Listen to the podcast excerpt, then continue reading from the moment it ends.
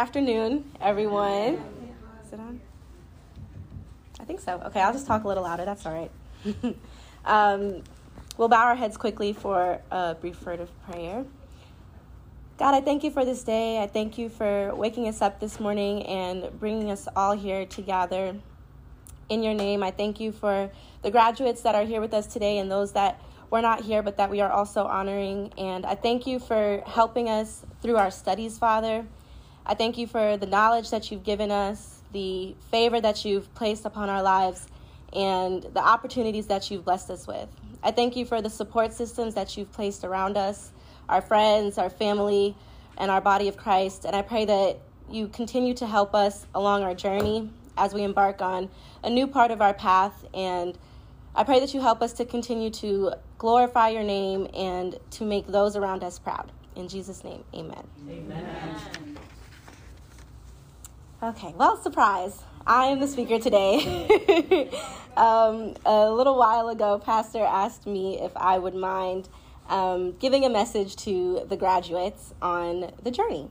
And I know that all of us have been on our own journeys and we're still going, but especially as a graduate, you're going from one place to another, and it is a very pivotal moment in our lives. Um, so, this past week, I was reading through the story of Joseph in Genesis, and I have a couple um, points that I wanted to share with you that I felt God was really writing on my heart. And the first one is that even when the path is not straight, trust the process. So, in Genesis 37, verse 7, in the New Living Translation, it says, We were out in the field tying up bundles of grain. Suddenly my bundles stood up, and your bundles gathered around and bowed low before mine. So God gave Joseph the dream of being a leader when he was 17 years old. And shortly after, he was betrayed by his own brothers and sold into slavery to Potiphar, an officer to the king of Egypt. And it was in Potiphar's house that he was betrayed by Potiphar's wife when she lied and had him thrown in jail for something he did not do. Um, Joseph was 30 by the time he made it to the palace to interpret dreams for the king and would be appointed as a ruler. Over the last few years, I've spoken to several mentors and continue to hear the same thing that for most people, the path is not straight and ends up being quite windy. So I want to encourage you not to allow a windy path to discourage you because God is depositing things to you along the way that you'll need in the future. So trust the process and allow your journey to develop you into all that God has called you to be. My second point is that God allows things to happen in our lives to mold us.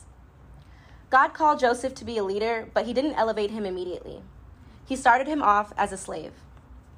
Imagine that. Joseph had this dream of being a leader, and the first thing that happens to him is he's betrayed by his own family and sold into slavery.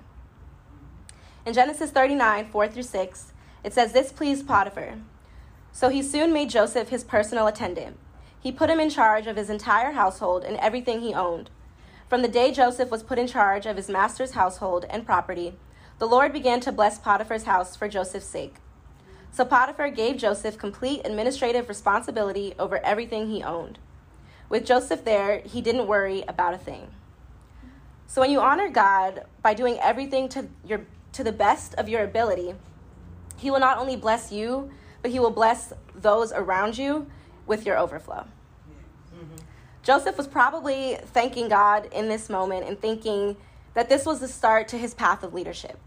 Like, wow, this started off so terribly, but you turn this around for my good, and everything is working together for my good, and you've found favor, and I've been blessed in the eyes of God. And then he's thrown into jail.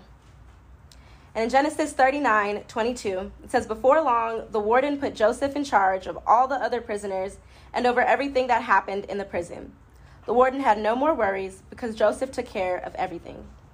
So, again, even when it looks like Joseph was sent another setback in life, God allowed it to happen to give Joseph more responsibility. And even in prison, Joseph rose to leadership.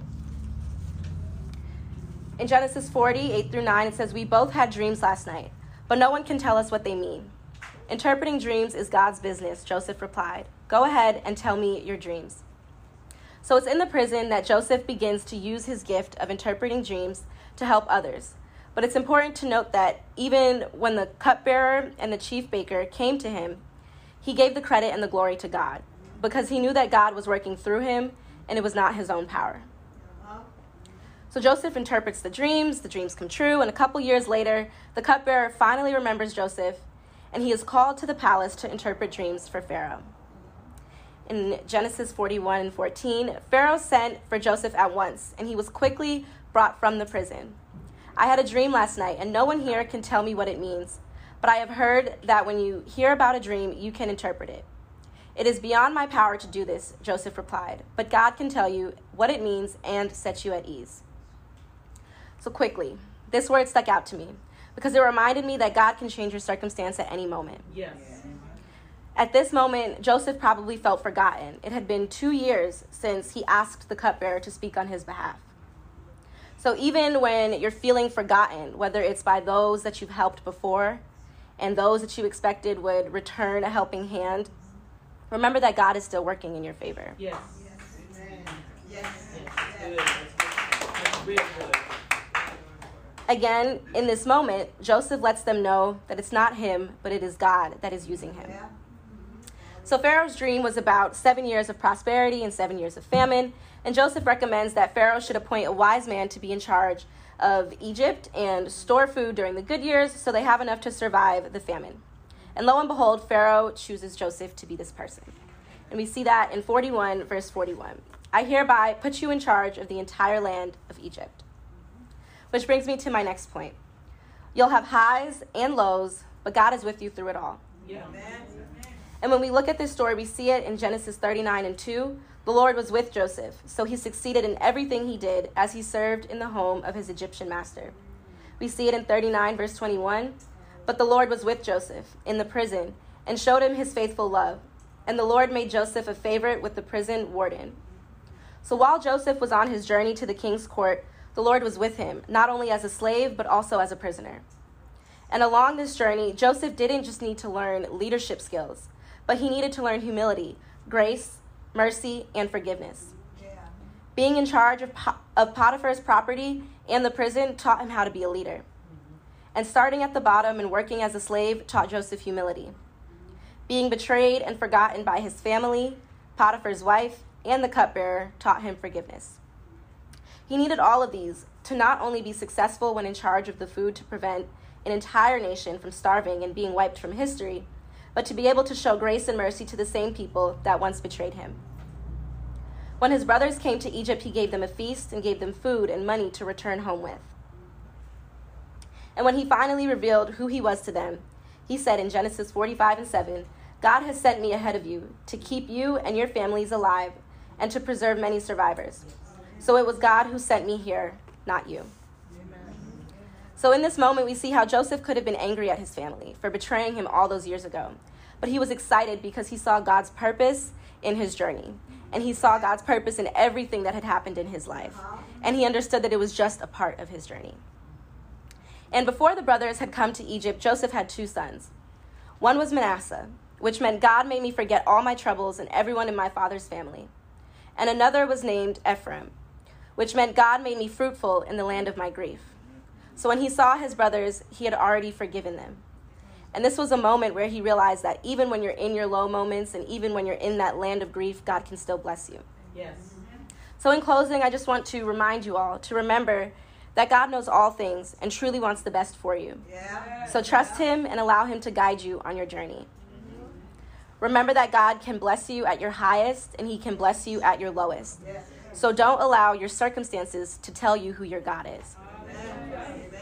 And finally, remember that through it all, God will always be with you.